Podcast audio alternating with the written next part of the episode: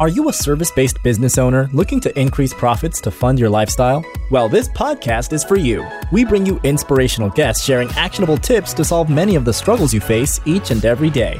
And now, over to your host, Paul Higgins. Hello to the Build, Live, Give podcast. If you're a first time listener, welcome. And if you enjoy it, please subscribe. If you're a regular, thanks for your support. Love to get your feedback at paul at buildlivegive.com. It means the world to me when you do. Welcome to take notes, and the interviews are fully transcribed. Our guest is someone who started working for herself, then did some marketing for Mathletics, which is a great Australian company, and why I mention it. And loved the market research part of it so much, she decided to double down on that. And now she runs her own award winning agency and it is based in Canada, but she does service clients throughout the world. So, why listen? Why being told your baby is ugly is a good thing. How you can do market research without all the complexity and high cost, and who is best to talk to your current and past clients to validate hypotheses. Over to Lisa Genovese from Bottom Line. Welcome, Lisa Genovese from the Bottom Line to the BLG podcast. Great to have you here, Lisa. Oh, I'm so excited to be here, Paul. Thank you. now, can you please, for for uh, our audience, especially those that know you, can you give me your Canadian pronunciation of your name? Absolutely. So, Lisa Genovese. My last name is obviously Italian, but I gave up a long time ago on uh, people getting it right, Genovese. And so, thank you. You nailed it at the beginning of this yeah, well, as we spoke in prep, there's a fantastic coffee brand here in Australia called Genovese, and um, of yeah, I love. I don't drink coffee, but my wife loves that coffee, and I love pronouncing that name. It's about the only thing in Italian I ever get right. So when finally I got the opportunity, you said, "No, it's not it's Genovese." Uh, I'm like, oh, okay. Anyway, so we did both. We did both. But yes, look, great to did. have you great to have you here. I'm so excited about today. We've had, you know, wonderful conversations in the past, and it'll be no different for everyone listening today. So, why don't we kick off with something that your family or friends know about you that we may not? Oh, uh, that's such a great question. Um, this is kind of a funny one, but uh, most people in my in my business life describe me as very extroverted. Um, but my friends and my family know that I am actually a very introverted person. So I'm a bit of an ambivert. I can be extroverted when I need to be, um, but I like natural state. I actually like my alone time. And I know a lot of, so, you know, I hear that from a, a lot of people, and it's so great that uh, I think, you know, you can describe that. I know, you know, it, it wasn't that long ago that, you know, people didn't describe it that way. But, you know, for you being, you know, an introvert that acts very much as an extrovert at work, does that mean that, you know, when you get home, do you, you, do you collapse? Like, are you tired, or is it just something now that you got so used to doing? Oh, that's a, a good question. Um, I definitely have my days where I come home and I collapse. Um, but I have done quite a bit of work actually with my coach around how to preserve my energy in the day uh, and also setting myself some breaks to actually recharge so I'm not getting to the end of my day and coming home and just being, you know, fried. Um, I'd love to, you know, pretend that I have that right down to a science. I don't, um, but it is, uh, you know, I have a couple tools in my tool belt to help me deal with it anyway. Yeah, great. And look, for me, I have a nap every day. Okay, Good so I um you know a lot older than you. i have now just hit the magical fifty, and thanks to COVID, we had three people in the house. But you know, anyway, uh, maybe a 50, a 50 first will be more entertaining. But yeah, I have a, I do seven minutes of meditation and a 30 minute nap every day, and it just completely re, regenerates me and uh, rejuvenates me, and it is, is made magical. So, uh, you know, I know if, if, you know if you're out there listening, and you watch that famous George Costanza, you know, sleep under the desk maybe a bed if you're working from home is better, but I highly uh, highly recommend it. So um, I know that you know you've uh, started you've started your business, you've gone and worked for another business, and then effectively you know you've just continued to grow this great agency. Uh, bottom line, which we're going to talk more about. But tell us a little bit about that journey. Yeah, no, I'd be happy to. Um, I often get asked, like, how the heck did you get into doing what you do now? And it's funny because I didn't start there. Um, the beginning of my career, I worked with children with learning disabilities. Um, and so I had a business that helped write their IPPs for school. Uh, we did tutoring programs, summer camp programs, etc. But what I learned about myself through that is, although I loved working with the kids, I really always gravitated back towards the business you know marketing research kind of components of it and so eventually i sold that company uh, to one of my employees and I, I, went back to school and surprise i took more business in marketing. Um, and then you know fresh out of school i took a job with um, an agency that did marketing for it and msp firms.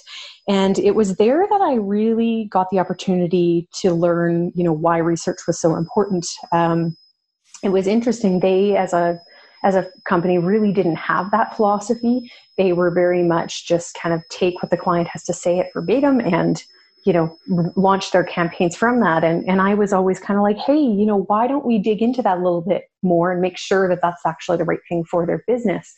Um, so by the time I left there uh, they had actually changed their approach to be much more research first. Um, and which was which was a big win for me. And then I left um, and I started uh, Bottom Line. I did some work with uh, Mathletics out of Australia, actually. Um, and when they were first launching their brand in Canada uh, to the external world, I was their marketing director. And um, but it was really a bottom line, bottom line gig, um, and it was so it was a variety of different activities. Funny enough, not a ton of uh, on the research side. Um, but as we kind of grew as a firm, uh, it really became evident that that research first approach was what made us very different. Uh, we were not afraid to challenge a client on, you know, the way they wanted to approach things and and say, you know, just the way that things have always been done. Uh, maybe that's why you know your business isn't growing, or maybe that's why things aren't happening the way you want them to and change may be needed and we need data to support that recommendation as to what it is you should do next. Um, so that's kind of the, the short version of, of kind of how i got to where i am now. Excellent. And you know you talked about a, a coach that's helping you at the moment but other hmm. than the coach now who also has supported you through the you know this this trajectory Oh my goodness, so many people. Um, I've worked with several coaches in my past. In my past, uh, also worked with many consultants. I'm very blessed, though, to have such a, a great support network at home. I have a wonderful um, husband who is also an entrepreneur, um, but is incredibly supportive. Um, I'm just I'm just very blessed to have great people, both in my kind of personal and work life, um, that that are uh, just a call away. Um, I, I, joined WPO, Women Presidents Organization, about a year and a half ago, and uh, that has been just oh, I can't say enough good things. Uh, such a great support network of uh, you know other women who just get it. They're at the same you know level of business with the same or similar, I should say, challenges, and uh, that has just been a, a, great place for me to kind of go when I need some extra help. That um, you know, bouncing new ideas and uh, just seeing other ways of doing things has helped me so very much. And do you think there's a correlation between, you know, your love of research and your love of, I suppose, you know, doing the same of you, which is that self development, open it because or sorry, open to to getting support because you know if you've had several coaches, you've got one now, you've got a great support group now with uh, WPO. You know, is is that something that is you know in your DNA to to seek that support? You know, that's a, an interesting correlation that I truthfully have never thought of. Um, I've always correlated correlated it back to more my uh, one of my core personal values, which also happens to be a bottom line company value, but besides the point, uh, is leadership. And I have always found that just by nature, I will go to seek out, you know, another leader who may have forged that path before to learn from them. But I actually never did make that connect those dots between that and, and research. Um, but you're you're totally right, um, and that makes a ton of sense. Yeah, and just tell us a little bit about how WPO operates.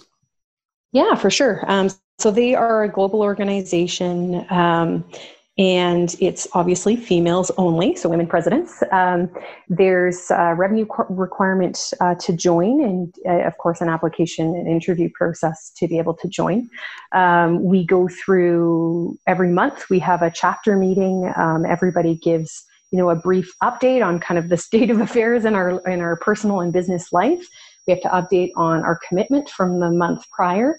Um, but then the latter half of the meeting, which is my most favorite, is where we do kind of experience share learning, um, where a couple of topics um, are pulled out of the updates, challenges typically, and then the group um, asks clarifying questions about the issue, and then everybody shares an experience um, around the issue if they can for that person to learn from. And I just, I can't say enough good things. I have walked, you know, into that room um, you know, with a major challenge in my business and walk often walk out with, you know, a here's what I'm going to do next, um, and knowing that I have, you know, a great group of people behind me to kind of cheer me on and catch me if you know it doesn't work out or catch me if I fall. Yeah, and and it sounds similar to EO, Entrepreneurs Organisation. And you know, I suppose the obvious question is why female only for you? Why why was it important to do female only versus um, mixed gender? Really great question. Um, and I did look at EO. The re- requirements are the same. The format is very, very similar. Um, the kind of key distinction between the two is WPO has paid facilitators, whereas EO forums are uh, self-facilitated, like group facilitated, which is which is fine. Um, but I, I certainly found you know more value in having that paid facilitator come and be prepared and and really, well, facilitate the meeting. Um, yes. The other reason for me, it wasn't necessarily the choice around gender, it was more around values fit. Um, I have many, many friends who are members at EO and they love it. But I, I visited a couple of times and I just found for myself, I, for lack of better words, I didn't feel like I belonged. Um, yeah. It wasn't that the people were bad or that the format was wrong. It was just wasn't quite right for me. Um, I've been, I, I, was a member of a private um, peer group that was just self facilitated uh, years and years ago that was mixed gender, and I got a ton out of it. I, I, think that there is so much value in hearing, you know, male and female views. Um, so for me, it wasn't necessarily the gender piece; um, it was more the fit. But I will say, after being part of WPO, I I probably share things in my chapter meetings that I may not if it was mixed gender. Mm-hmm. Um, if I'm being really honest, yes. uh, that's just it's a it's a very much a cone of silence in a safe safe place. Like I I don't feel that you know if I need to cry in my meeting, I cry. That's just the way it goes. Um, whereas I think if it was mixed gender, I may hold back a little bit if I if I'm really really being honest about it. Excellent. Well, look, the next section is the build section, and we all want to hear more about bottom line. So, when someone says to you, Hey, Lisa, you know, what do you do and how do you add value? How, how do you answer that? Uh, well, in terms of what do I do? So, I, I, I make jokes about this, but there is some truth to it. Is that I get to go in and tell companies that their baby is ugly all day long. but then I get there to also another Seinfeld uh, leak. totally. But you know, the good part about that is people are like, "Ew, why do you why do you enjoy that?" And the reality is is that if we can identify, you know, what isn't working, we can then also use that information to identify what will work. And I think that that is where the excitement for me comes in is I'm telling you your baby's ugly, okay, we've identified that. And now we can figure out how to fix the problem. Um, and if I can help you, you know, get from A to B and actually reach that goal, that's where the really exciting stuff comes in. Great. Well, we talked about, you know, research and, and market research. So what do you know about market research that many others miss? Oh, that is an excellent, excellent question. Um, you know, I, I, think it's maybe not what others miss um, more than it is just my philosophy on research. And it's that it doesn't have to be complicated. I feel like so many firms make market research out to be this like big scary thing and you need to have, you know, procedures and protocols for running focus groups and interviews have to be done in a certain way and at the end of the day, they're just a conversation. They're a conversation to gather information to cut, to get to some sort of a hypothesis or an outcome. Um, and you know, I, I often will talk to small businesses about research, and you know, they give me this like deer in the headlights look of, oh my god, you want us to do research? Uh, like that's a going to cost a bajillion dollars, and b it's going to be so complex and take forever. And my simple answer is, even if you're going to do research yourself, just go and have some conversations with your customers. It doesn't have to be hard. It doesn't have to be complicated. And you know, instead of doing all the talking, do more of the listening. And that's where you're really going to get something valuable out of it. Yeah, well, look, you know, I spent 18 years at Coca Cola, and you know, for and and I spent most of that on the bottler side. So think of it as the franchisee side versus the franchisor, and they were just brilliant at at research and and market research, and you know, most of that was external firms like you uh, providing services into the business. But you know, anything we are going to do with a brand had to start with a consumer in mind first. So you know, it was often identifying, like you said, a hypothesis that this is an opportunity, and then validating it with the research. Uh, and I must admit, as a as a small business owner myself, I, I've sort of left that you know that was one of the great learnings I got from the Coca Cola company, but I haven't really applied it. So what's some advice for someone like me and you know everyone else listening at the moment that may have had a good corporate background and understand market research but haven't applied it to their own business? And you hinted a little bit to it but just take us a little bit further into you know someone like myself you know running a, a service-based business how can we better do some market research?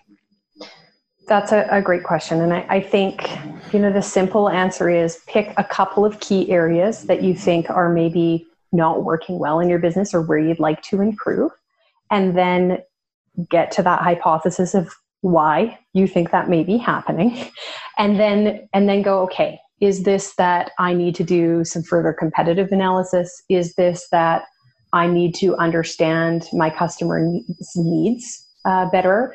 Um, and so kind of kind of really narrow it down to what's the answer that i need in order to answer this question or this problem that i have um, and then again, back to the keep it simple is if it is literally just understanding what's going on for your customer, book a couple of phone calls um, or Zoom meetings, doesn't matter, uh, with your, who's your best customers and ask them what do they love about working with you? What do they hate about working with you? Um, and you know, obviously, take the feedback um, on the chin if it's feedback that you don't that you don't necessarily want to hear. Um, but then the one thing, and this is the most important thing, is once you've come to that answer of okay this is very evident that this is this is how my customers feel or this is what the you know issue is make sure you do something about it. Nothing is going to upset your audience more than asking for their feedback and then never doing anything with that feedback. Um, so I, and that's where i see so many businesses get stuck in the research conundrum is that they'll go out and do research and then they either a don't really know what to do with it or b they might know what to do with it, but they don't do anything with it. And and it's such a missed opportunity. Great. Well, let's dive a little bit into some of these because I think the framework's great. So, you know, often people say, you know, is it best, you know, will a customer really say what they think to me? You know, you say, go to your best customers, love or hate. You know, often we've got really good relationships with these people. They don't want to offend us. They don't want to tell me that my baby is ugly. Right. right? So, what's your view on that? Is it best that the owner asks the questions or someone independent asks the questions? I mean, obviously, it's always better if it's a third party. They're going to tell more to a third party than they are to you because you're right, they aren't going to want to hurt your feelings. Um, but if you're finding that you're getting up against this place where, okay, they're not really telling me, I can, I can see they're sugarcoating it, then be bold and go talk to some past customers, ones that have fired you, ones that have already expressed their displeasure with working with you. Um, we all, I, I, don't care who it is in business, we all have somebody that's moved on for whatever reason. That is where you can get a ton of information from, and you're probably not going to have that filter um, of sugarcoating that happens from your best customers. So true. And, and a, a customer popped to, to my mind. I had a customer in my mentoring program, and he said, Look, you know it's it's it's confusing for me. You're getting me to do all this extra work i don't want to do blah blah blah. And you know i took it really personally. It was like you know he told me my baby's ugly because i had take pride in what i do. But every time that I make the improvements that he told me about, I actually send him a note and say, "Here we go." The, you know, I, I really again, I appreciate your feedback, and this is what I'm doing about it. Never to win him back as a client, but you know, like you said, that feedback loop uh, to to tell. But you know, yeah, and it's it's. I found it really really hard to take it, but because it's your business, right? It's your heart and soul in it. But I think you've got to where where you can be is objective and, and I love the thing that you said you've got to do something about it. And that third party, does it have to be, you know, someone like yourself, Lisa, with and your team with incredible experience, or can you get, you know, someone else in your team to do it, but as long as it's not the owner? What what's your view on on that? I mean, obviously self-serving for me to say hey yeah. it's got to be an expert for sure you're going to get an added level of value with an expert simply because they've been there done that got that t-shirt and they, they know the steps to be taken however it doesn't have to be an expert it could be just an unbiased third party um, so even if it's something within your somebody within your company um, that maybe isn't that client's account manager or doesn't have direct you know day-to-day interaction with that client that would be better than the person who talks to them day in and day out um, for just to ask for that feedback. The other way to look at it is to do you know some sort of an anonymous survey. Um, those are tough. I mean the data that you get out of them is i'm going to say mediocre um, mm-hmm. but it will at least tell you something. Um, but that would be my advice is at the very least find somebody that doesn't have that day-to-day interaction to have the conversation Right, and and what about a mix between you know uh, quant quantitative and qualitative? So you know, there's a lot of you know desktop research you can do on your competitors now mm-hmm. versus you know the qualitative. You know, is there a mix? Does it you know? Yeah, just give us your thoughts on that. Yeah, so my particular approach with research, and of course everybody has their their own way of thinking about it. I personally prefer to start with secondary analysis, come to a hypothesis, and then validate with primary. Um, I have lots of colleagues in the industry who do the flip of that, um, but that's just kind of my way of approaching it. I think um, when looking at, you know, how much, you know, quant versus qual it depends on the answer you're going after it depends on the mm. you know the challenge um, because in some respects secondary is all you really need to answer the question sometimes and i think that you know there's a lot of research firms that are going to sell you a big fancy you know primary research project that might not really be needed to answer the question that you have Great. And look, you know, we've obviously talked about what a, a business owner, service based business owner, you know, seven figure. That's effectively who, who's listening. Uh, mm-hmm. but what about your ideal client? I know that's you know, not necessarily your ideal clients. Who, who, are the people you love to work with? So, uh, love that you're asking that question. And it, typically, the answer is you know a mid-sized. So on the smallest, so smallest in revenues, you know, a couple million in revenue. Largest is about 300 million in revenue um, but they're fast growing. And, and it's that growth mindset piece that's really the clear differentiator for us. Um, it's clients that are willing to hear uh, that the way that they're doing things uh, may need to change and that they're open to change. Um, and it's usually that growth mindset uh, that makes them open to, to hearing reason on why things may need to change. Um, so, it, and we're very industry agnostic. We have worked with oh goodness, you name it, we've probably done a project in that particular market vertical. Um, but it's really just the the size of the client, the mindset of the client that uh, is the differentiator for us.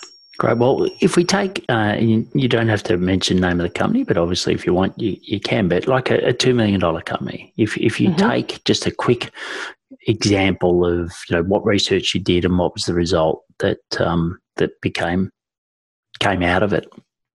Yeah, for sure. Oh, I can think of of many. Um, one that's coming to my mind. It, it's an actually really an interesting project. So uh, we have an energy drink company, natural energy drink company that we do work with, and they originated in Europe, um, and they wanted to launch first in the Canadian market and then into the U.S. market.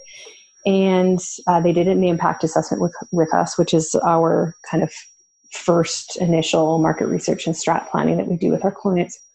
And one of the biggest things that came out of the research, uh, well, two things. One, the pricing was completely off for the Canadian market, and two, um, the the drink itself was never going to sell here because it wasn't sweet enough. It was too bitter. Um, and so sometimes research doesn't necessarily have to, you know, mean, you know, do we run Facebook ads? Um, that can that can be part of it. But I think people forget that actually looking at does the product meet up with you know who is going to buy that end product? And does it are they even going to like it?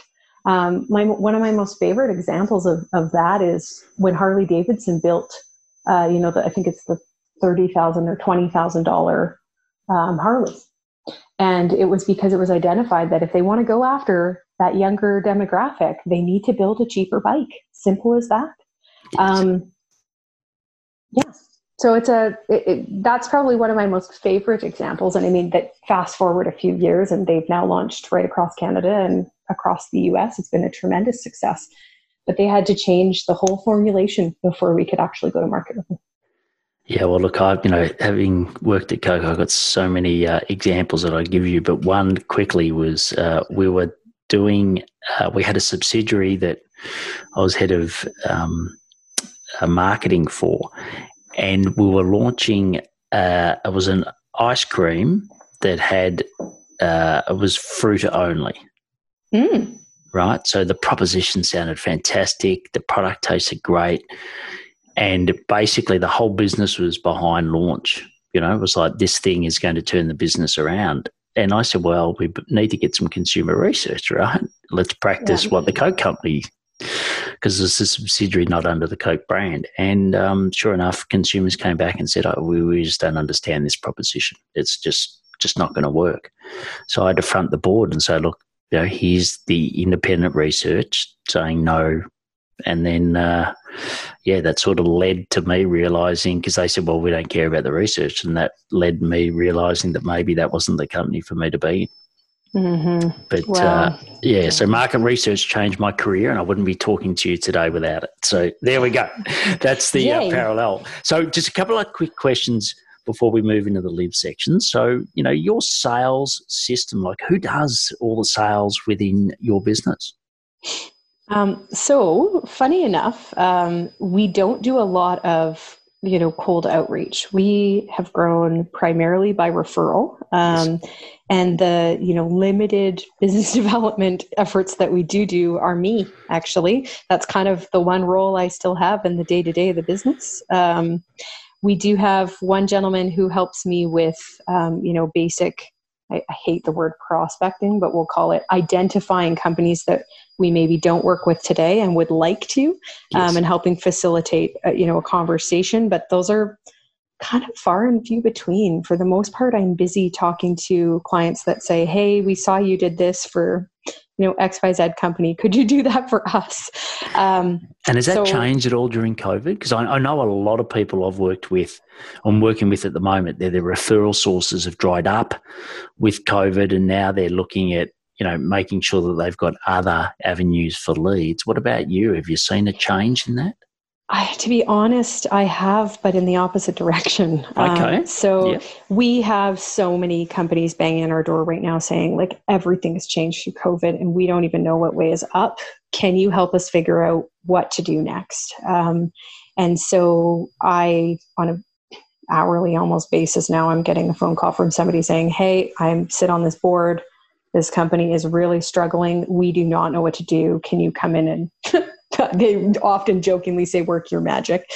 Um, I don't think it's magic; it's science. But um, so so honestly, it's it's been the opposite for us. Uh, we have been so busy uh, this year. We've truthfully had trouble staffing up fast enough, um, more than than the opposite. Um, and what I have found that's been actually kind of nice to see too is back to that support network people that you know knew that we existed but maybe hadn't worked with us in the past or hadn't really you know checked us out or had a conversation are now starting to do that and i'm seeing you know businesses that weren't referring to us before are now um, so I, I, don't really have a good answer as to the why yet i haven't had time to dig into the why but um, yeah, we've seen the opposite. Um, it's been it's been a great year for us.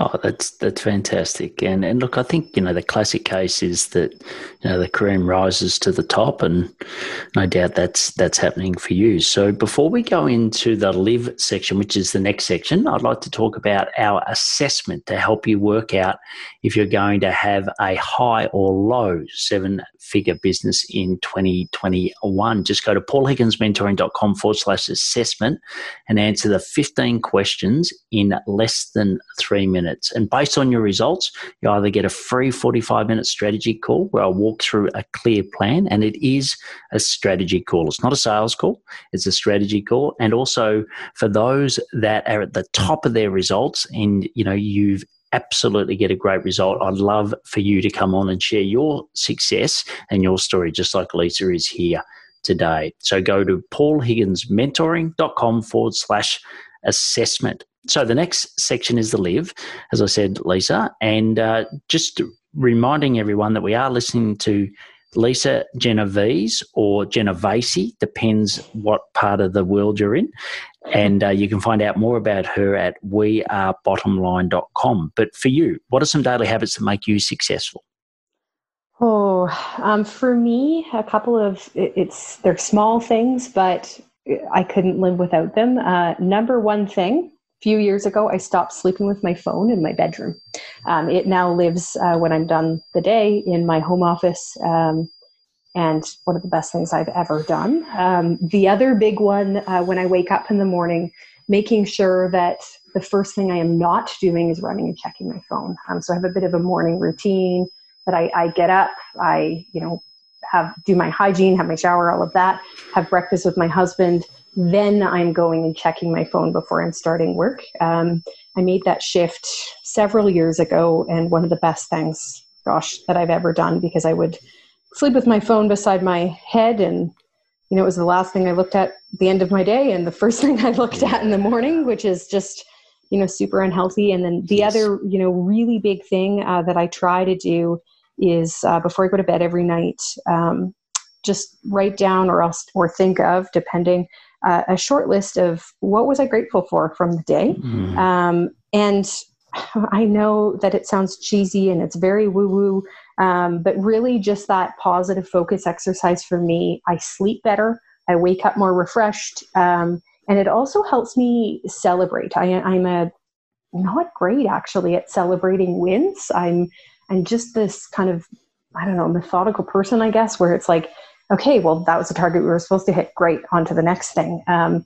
and so I've really tried to work on you know when we do hit a milestone, like hey that's that's awesome let's celebrate why that's great instead of just okay yeah what's the next thing um, so those are just three small things that i i try to do on a regular basis and we spoke, or you spoke about Corey before and the support he's given you, but I'm going to make sure he listens to this, right? I'm going to actually send him this recording, even if you don't give it to him. So, what would you like to say to him? He's listening right now. Hi, Corey. What would you like to say to him about the support he's given you? Oh, wow. Um, oh, so many things. I just, I'm so grateful for all the times that you've, you know, listened to me and told me that, hey, it's going to work out after I've had a really bad day or something cruddy happening. Um, reminding me that, you know, you can do this. Don't give up. There were many times I wanted to give up. Um, and, and at the end of the day, just knowing that whatever happens that he's always going to be there for me and that there's no judgment pass that's that's the other big thing i i feel like i have that safe space at home where i don't with that extrovert introvert piece i don't feel like i have to make any excuses at the end of my day if i've had a tough one and i just need to be by myself. You know we have kind of that unwritten rule that if if i need to go recharge i, I just go do it. Um, and there's there's really no questions asked. And I'm so grateful to have, you know, that that in our relationship that I I really don't um, have to put on a brave face at home. Um, and so I, I thank him for that very much. Well, the next section is the give section. So, what charity or community are you passionate about and why?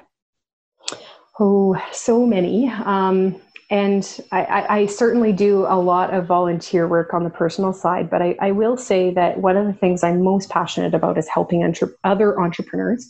Um, so I'm part of many different um, startup incubators. Um, I'm a mentor in uh, the Alberta IoT Center of Excellence Fast Track program.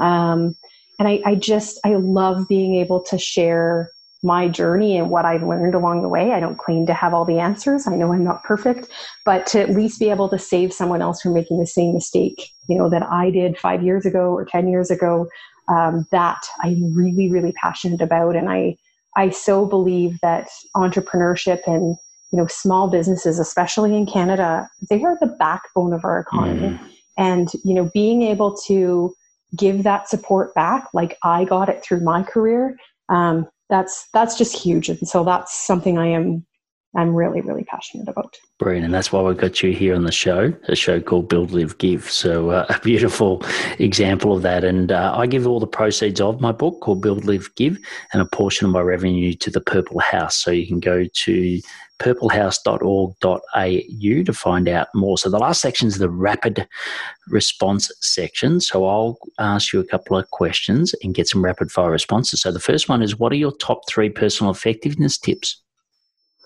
Oh, um, everyone that's busy needs an admin. I would die without my EA. uh, the other one is uh, time management and making sure that you are scheduling everything out. It doesn't get done if it doesn't go into your calendar. Um, and focus on one thing at a time. So if there is something in your calendar that you are supposed to be doing at that time, put the phone away, put the emails away, and focus on that one thing. Get it off your plate, then move on to the next thing. Um, I used to be queen of trying to multitask and no no one can multitask. I don't care what they say. Correct correct. Oh, not for something that's complicated anyway. So what uh, tech is essential for running your business? Um, we use Wrike for our project management software. Uh, couldn't live without that program. Slack for communication is big, um, and then I mean, there's a whole slew of other other tech we use depending on the project.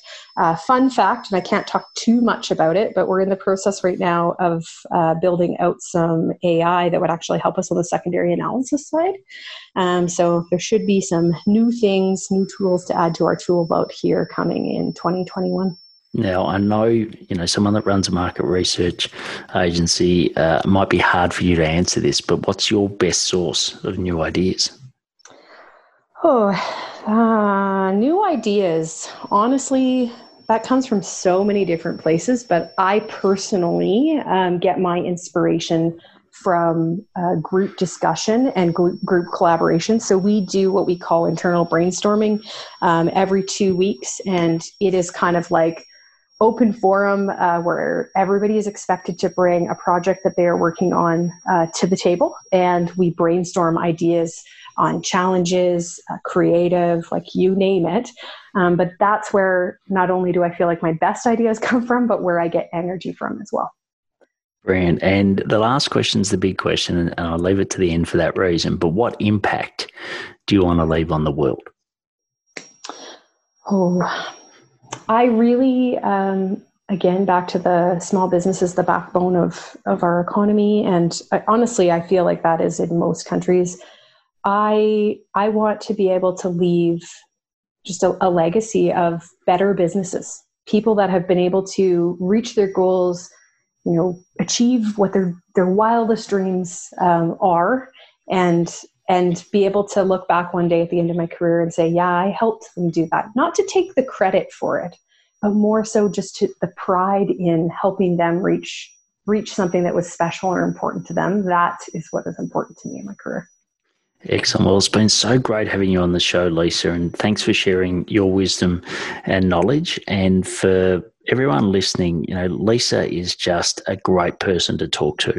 So I've had uh, been very lucky to have a couple of conversations, and her knowledge in this space is second to none, and that's why she's getting uh, so many referrals, you know, even in a time of COVID. But you can find out more about Lisa at her LinkedIn profile. So that will be so both the page, which is the bottom line, um, bottom line, and also um, we'll have all the links to her and her personal profile in the in the show notes. And also, you can find out more about the site as we are bottomline.com. And once again, that will be in there. So, absolutely wonderful having you on, Lisa. And uh, thanks for putting not just a smile on my face, but everyone that's had the opportunity to listen today. Oh, thank you so much, Paul, for having me. This was wonderful. Excellent. Thank you. Bye. Bye bye. I loved talking to Lisa and I hope you loved listening to her. She's so, you know, such great wisdom, but just uh, such a lovely person as well. Market research is not just for the big guys. I think that's the biggest thing I took out of it. You can get the fully transcribed show notes at paulhigginsmentoring.com forward slash podcast. What is your biggest takeaway from Lisa? And her interview. Please share on your socials mentioning Lisa and Bottom Line. She will love you for it. To find out more about Bottom Line, go to wearebottomline.com. If you believe someone would also benefit from the show, please share it with them. They will love you for it as well. Find out the fill out, I should say, the assessment to know if you will have a high or low seven figure business in 2021. Just go to paulhigginsmentoring.com forward slash assessment. Please take action to build, live, and give. Thanks for listening to the Build, Live, Give podcast. If you like what you heard, please share it and leave us a review. It would mean the world to us.